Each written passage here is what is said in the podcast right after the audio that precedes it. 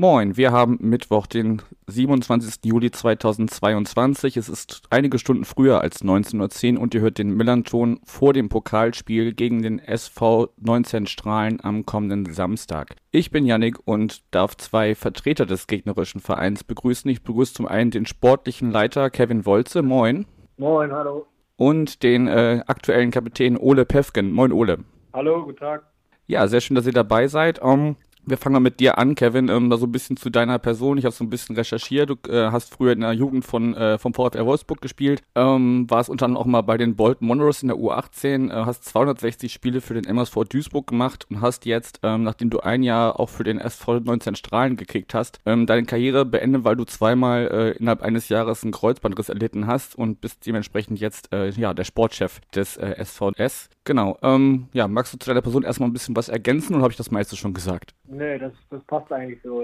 Außer mit dem Kreuzbandriss, das war leider mein dritter schon. Meinen ersten habe ich 2009 schon damals äh, noch in Diensten vom VW Wolfsburg bekommen. Und ähm, ja, wie Sie jetzt richtig gesagt haben, war das, oder wie du gesagt hast, war das jetzt mein zweiter innerhalb von ja, acht, neun Monaten. Ähm, und deswegen macht es jetzt wenig Sinn, dann nochmal, weil immer das gleiche Knie war, immer das linke leider auch noch, wenig Sinn, dann nochmal die Reha zu machen und so weiter. Deswegen ähm, ja, bin ich jetzt Gott sei Dank in die, in die sportlichere Leiterrolle schlüpfen können. Da danke ich auch auf jeden Fall für die Chance, die ich da bekomme, dass, dass das nicht alltäglich ist, weiß ich auch. Aber ja, ist auf jeden Fall jetzt eine spannende neue Aufgabe, die ich habe. Magst du das noch ein bisschen ausführen, wie es denn dazu kam? Also du warst ja wirklich, wie gesagt, erstmal erst ein Jahr da und dann äh, hat man dir direkt äh, die Möglichkeit gegeben, da jetzt sozusagen hinter die Kulissen zu wechseln. Ja, genau. Also ich war, ähm, ich hatte einen Termin bei, bei den Hermann Tecklenburg, ähm, noch wegen, wegen den Pokalprämien, die wir eigentlich ausgehandelt hatten, für, für das, äh, ja, für den Gewinn vom Niederrhein-Pokal.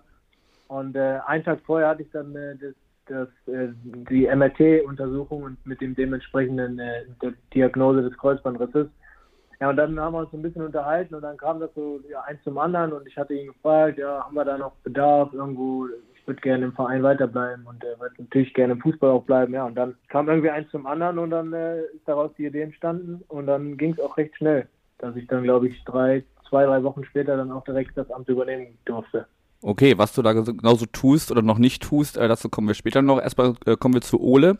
Ähm, auch deine bisherigen Stationen so ein bisschen zusammengefasst, äh, kommst aus der Jugend von Düsseldorf und Leverkusen ähm, und bist seit der Saison 1920 beim SV Strahlen und jetzt auch seit dieser Saison Kapitän. Möchtest du zu deiner Person noch was ergänzen? Nee, dann muss ich sagen, gibt es eigentlich nicht so viel zu ergänzen. Das äh, passt schon alles, das ist alles richtig. Habe ich das richtig recherchiert, sehr gut.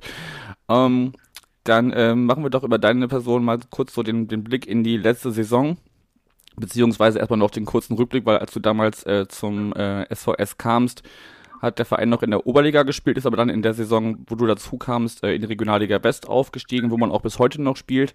Zuletzt äh, hat es zu Platz 15 gereicht, der Klassenerhalt am vorletzten Spieltag wurde festgemacht.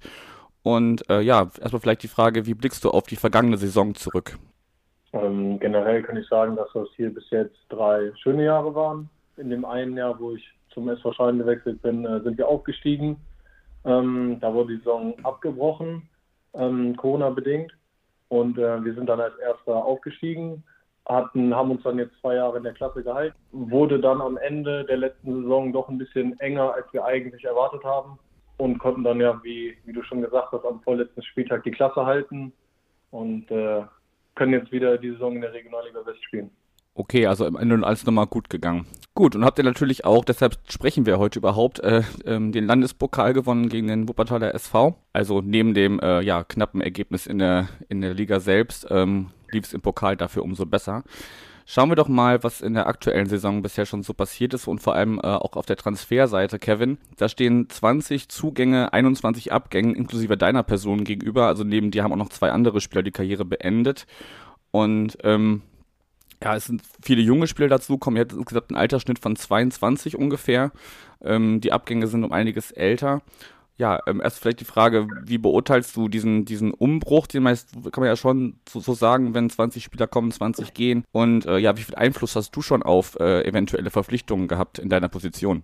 Ja, also der Umbruch wurde dann im Endeffekt ein bisschen größer, als wir, glaube ich, alle ähm, dachten und auch wollten. Mhm. Ähm, natürlich haben uns fünf, sechs Spieler einfach verlassen, weil die Angebote von anderen äh, guten Vereinen in der Regionalliga hatten, ähm, wo die die Chance dann einfach wahrnehmen wollten. Ähm, andere haben sich anders orientiert auch und ähm, ein paar hatten, ein paar hatten wir dann auch nicht mehr geplant, sodass wir dann auch einfach ja, eine fast komplett neue Mannschaft äh, wieder auf die Beine stellen mussten und ähm, ein paar Spieler waren natürlich schon verpflichtet worden, bevor ich dann in das Amt äh, des sportlichen Leiters gerückt bin. Ja, und dann danach habe ich natürlich äh, noch ein bisschen mit an der Kader, Kaderplanung gefeilt auch, zusammen mit, mit, de, mit dem Trainer van der Ollise und, und Hermann Tecklenburg dann in, in Person. Ähm, sodass wir jetzt eigentlich äh, ja, weitestgehend einen großen Kader, einen Durchschlags, äh, ja, einen Kader haben, mit dem wir eigentlich in die Saison gehen wollen.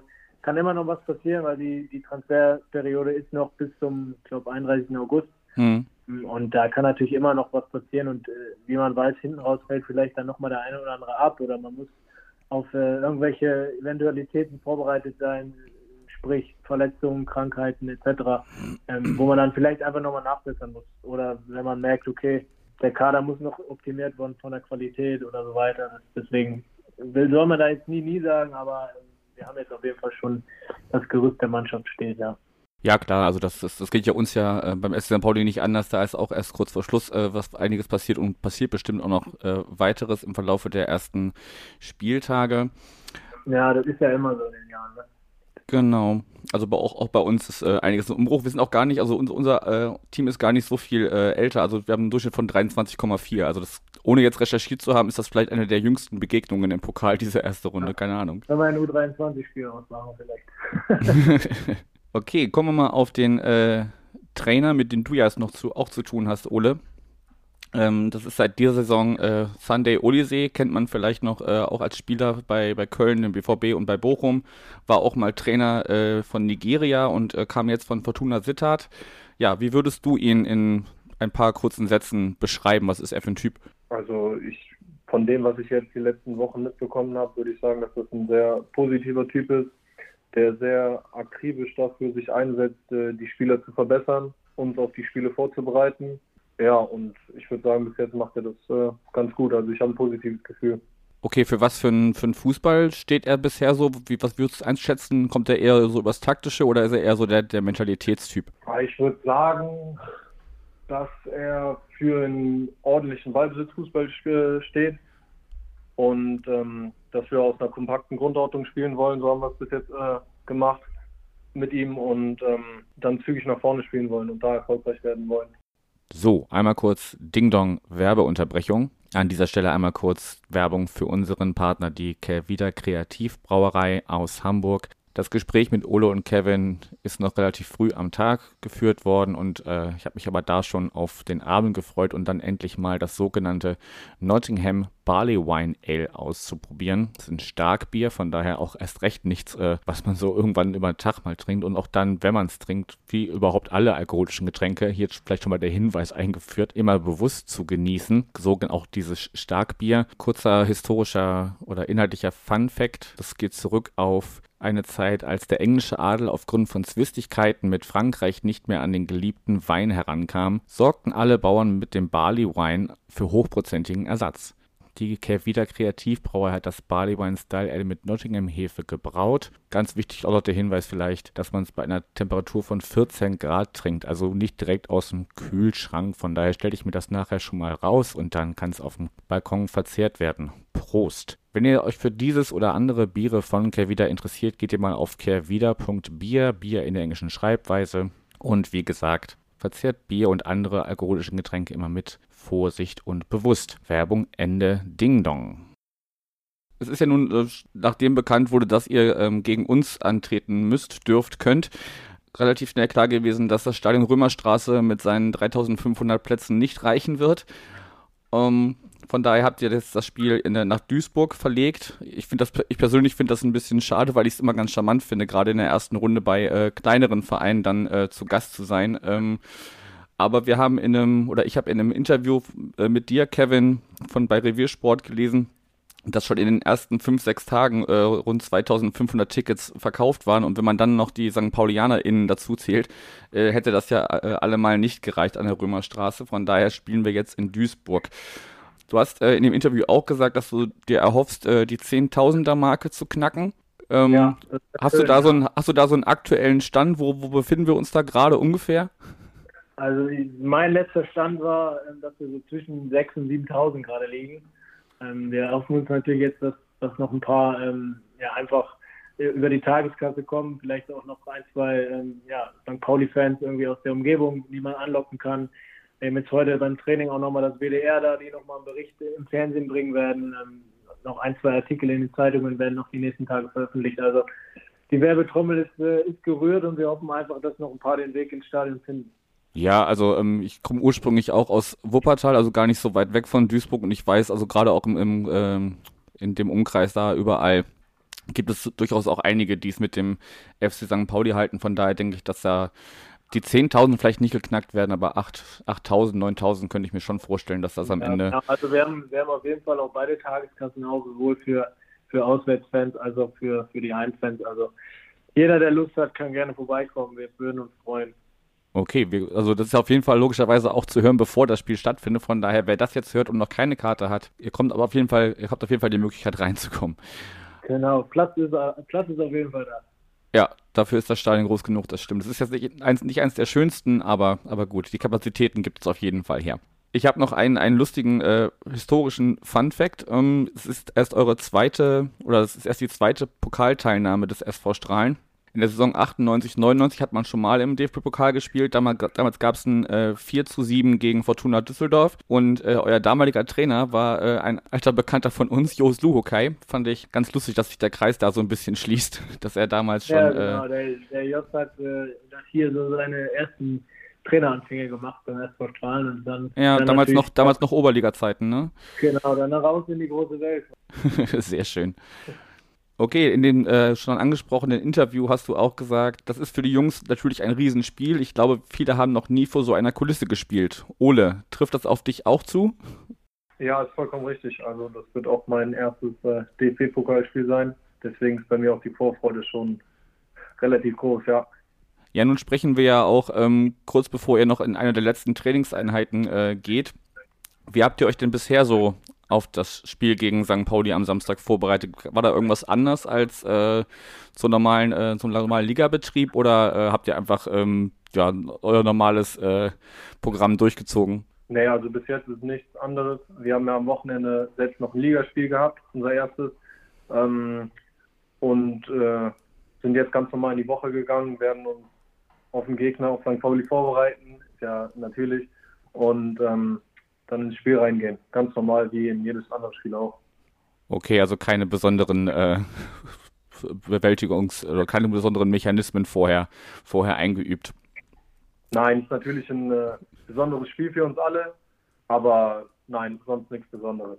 Okay, dann ähm, wäre ich mit meinen äh, Themen, die ich soweit ansprechen wollte, soweit durch. Ähm, und bevor ich euch frage, ob ihr noch bunte letzte Worte habt, erstmal die Abschlussfrage an euch beide. Vielleicht fangen wir mit Kevin an. Ähm, was für ein Spiel sehen wir denn am Samstag? Ich hoffe einfach ein, ein schönes Fußballspiel, wo die, wo die Leute, die, die ins Stadion kommen, einfach ja, was geboten kriegen. Wir, wir versuchen natürlich ja, kompakt zu stehen und, und St. Pauli ein bisschen zu ärgern mit, äh, mit allen Mitteln, die uns zur Verfügung stehen. Ähm, aber ja, dass wir, dass wir der klare Außenseiter sind, ich glaube, das muss man niemandem mehr sagen, das wissen wir auch selbst. Mhm. Aber trotzdem sagt er immer so schön, der Pokal hat seine eigenen Gesetze und von daher ähm, ja, freuen wir uns einfach auf ein schönes Spiel und äh, versuchen, wie gesagt, so gut es geht, ähm, einfach, einfach ein bisschen äh, ja, unsere Qualitäten zu zeigen und vielleicht auch das eine oder andere Tor zu schießen und vielleicht sogar für eine Überraschung zu sorgen. Okay, wir werden es sehen und äh, du hast Glück, dass es in diesem Podcast kein äh, Phrasenschwein gibt, sonst äh, wäre wär jetzt was fällig. Ole, wie, Ole, wie siehst du das aus, aus sportlicher Sicht? Du kannst ja direkt auf dem Platz eingreifen. Ja, also klar ist äh, St. Pauli der Favorit für das Spiel, aber ich glaube, wenn man die äh, letzten Jahre immer mal die erste Runde vom DFB-Pokal sich angeschaut hat, da sind immer zwei, drei Vereine dabei, die stolpern gegen kleinere Clubs und äh, warum sollen wir das nicht dieses Jahr sein? Also natürlich sind die Chancen nicht so allzu groß, aber ähm, wir sind optimistisch, dass wir auch äh, St. Pauli ärgern können. Ja, die Chance ist auf jeden Fall da. Also wir haben äh, vorletzte Saison äh, gegen den SV Elversberg, damals auch noch Regionalligist, ähm, gespielt und äh, ja, die haben uns dann in der ersten Runde rausgekegelt und auch äh, ja, gegen den damals noch Drittligisten Magdeburg letzte, letzte äh, Pokalsaison äh, war es alles andere als ein, ein deutlicher Sieg. Ähm, und davor ging es, glaube ich, gegen Lübeck ins Elfmeterschießen. Also ihr habt da auf jeden Fall äh, einen Verein, der, der gerne mal stolpert als Gegner. Das hören wir gerne, aus meiner Sicht. Okay, wir werden sehen, ob da äh, ja, am Samstag äh, ein Stolperstein für uns im Weg liegt oder nicht. Hab, Ja. äh, hab ich noch zum Verein irgendwas vergessen, Kevin? Möchtest du noch irgendwas ergänzen? Nee, eigentlich ist soweit eigentlich alles gesagt. Mir fällt jetzt eigentlich nichts mehr ein. Ole, hast du noch berühmte letzte Worte vor Samstag? Nee, aber ich habe auch nichts mehr. Alles klar, dann danke ich euch fürs Gespräch und äh, auf ein schönes Spiel am Samstag. Ja, Dankeschön. Dankeschön. Wir sehen uns. Tschö. Tschö.